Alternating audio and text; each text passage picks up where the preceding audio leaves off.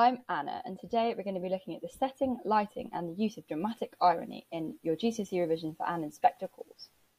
So, the setting of the play never changes, and it's designed right from the start to show the wealth and the privilege of the Birling family. Priestley describes the house as heavily comfortable in the stage directions. It immediately suggests that the Birling family are higher class people with a lot of money. Furthermore, the setting never changes. This reminds people of the family's wealth throughout the story. It could also be suggested that some of the characters never change or learn throughout the play. The lighting has a similar effect. Priestley gives a clear direction on how the stage should be set. He wants to show an audience the wealth and the privilege of the Birling family right from the beginning. At the start of the play, the stage lighting should be pink and intimate while the family are having dinner. Lighting is very important to the atmosphere and setting. This pink, low light suggests the family and audience are wearing rose tinted glasses and can only see a perfect facade. Facade here means a deceptive image. Before the inspector arrives, the family are happily pretending their lives are perfect. They're generally very happy with their self-centered and ignorant, meaning unintelligent or unaware, views of the world. They enjoy their position and their wealth.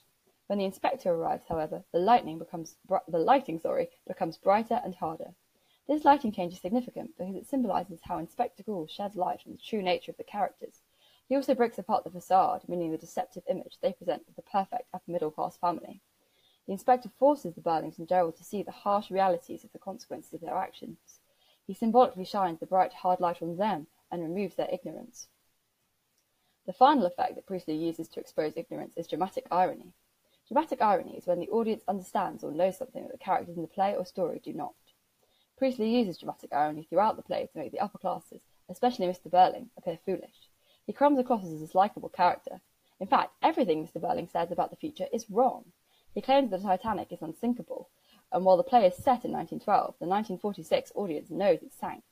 He says that the strikes will die down, while the audience knows that there are more and more strikes.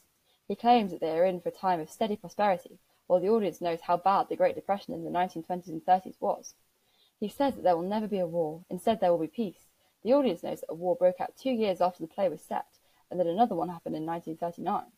J.B. Priestley makes sure that the audience have little faith in the higher class people. Every prediction that Mr. Birling makes is completely false. In fact, his blasé, which means indifferent, attitude towards all of these difficulties, war, financial struggles, and mass strikes of the working classes, might offend and anger audiences who have lived through all these things. This is a quick summary. Tune in next time where I will look at structure and chronology in Calls. Hey everyone, thanks for taking the time to listen to this episode. I hope it was useful for your learning. Make sure you consolidate your knowledge by clicking the link in the bio to be taken to the free online course. Good luck with your studies!